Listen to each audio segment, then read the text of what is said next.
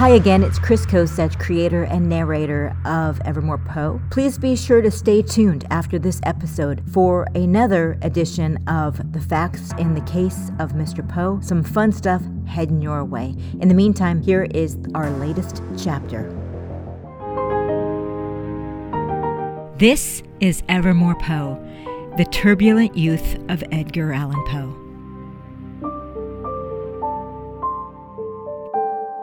Chapter 12 Juliet waited in the kitchen long after everyone else had gone to bed, ready to share what she knew of conjure and folk magic. Eddie's obsession was growing dangerous, she knew. And still, she couldn't blame him. She had been intrigued by the craft herself, and if she didn't help him, Juliet knew Eddie would go looking for evidence on his own, and that was a bad idea. This way, at least, she could warn him of its dangers. She had seen magic work firsthand, but because her mother had been a God fearing Christian woman, Juliet was sheltered from most of the magic. Born in Richmond, she only ever visited the plantation with her mother, Judith, whose job it was to cook for the foreman in the fields. Back then, she enjoyed loving long days of innocent fun with her childhood friend Eddie, playing on haystacks and listening to stories at the cabin. They caught frogs in the milling pond and threw rocks at targets. Because he was a ward of the Allans and not their legitimate son, Eddie had the rare advantage of being able to crisscross social boundaries.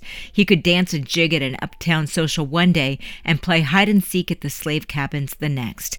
He never saw the advantage of his position, but Juliet did. Together, the friends always had fun. But the day the Allans left for England, everything changed. Her playmate Eddie was gone, and Juliet's hell began.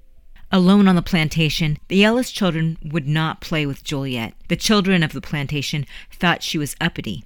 When Eddie moved to England, Juliet cried for weeks. With her only friend gone, she spent her time beside her mother, Judith. Together, the mother daughter team was unstoppable. Judith was able to accomplish her chores well before dinner, leaving time for mother and daughter to laugh and talk. Their relationship flourished. They were especially close the following year when Judith died in a tragic wagon accident. After that, young Juliet was bounced around by the Ellis family, who weren't sure what to make of her. First, she was made to wash dishes at a child sized workstation. Just after her 13th birthday, the budding young woman was given to the Ellis's recently married daughter. But when the bride caught her new husband staring at the pretty house girl, she sent Juliet back. After that, Juliet went to work for Mr. Allan's wealthy uncle, William Galt, as some form of business collateral she didn't understand. The elderly Scotsman had never forgotten his hard scrapple life in Glasgow and never thought to ask for much. He enjoyed sitting on the porch all day, he never yelled, and there was hardly a complaint.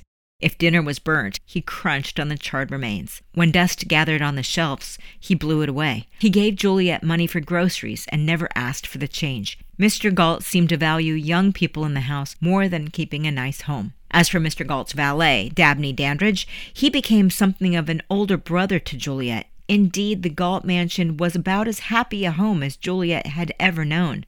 It was also incredibly boring. So when Juliet learned that Ellis and Allan's tobacco plantation needed a cook, she jumped at the opportunity to honor her mother's legacy of cooking in the open countryside rather than in the smoky in town kitchen. She had no idea of the horrible danger that lay ahead.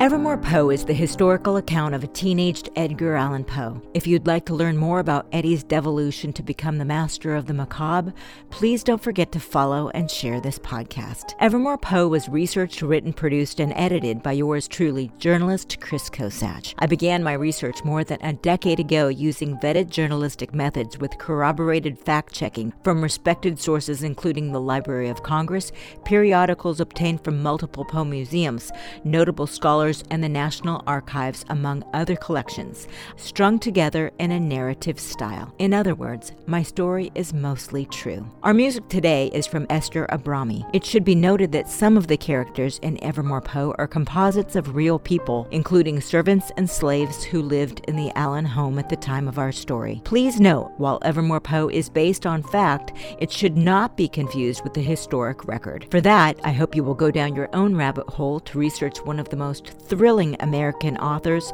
of all time. Our story continues again next time on Evermore Poe. Until then, I'm Chris Kosach.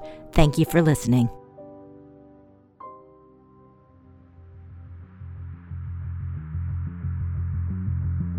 Thank you so much for listening to another episode of Evermore Poe. All right, I haven't done a postmortem in a few episodes, so I want to catch you up. A few chapters back, we heard Eddie and Juliet talking, and during that time, Eddie mentioned that his mother's friends were the Ushers, as in Fall of the House of Usher. That portion of my story is absolutely true. The Ushers were a family that happened to be in the same theatrical company as Eliza and David Poe before they passed away, and after they died, it was the ushers who helped steer the kids in the right direction. The eldest son, Henry, went to live with their grandparents up in Baltimore. The Poe family was very big in Baltimore. The baby was Rosalie, and she was adopted by a Richmond family called the Mackenzies. And of course, the middle child, Eddie, went on to live with the Allan family, which is how he got that middle name, Edgar Allan Poe. Fun fact, right? But I wanted to also talk a little bit about today's episode. While doing my deep research on Poe, I discovered that the slaves we have mentioned that lived in the Allan household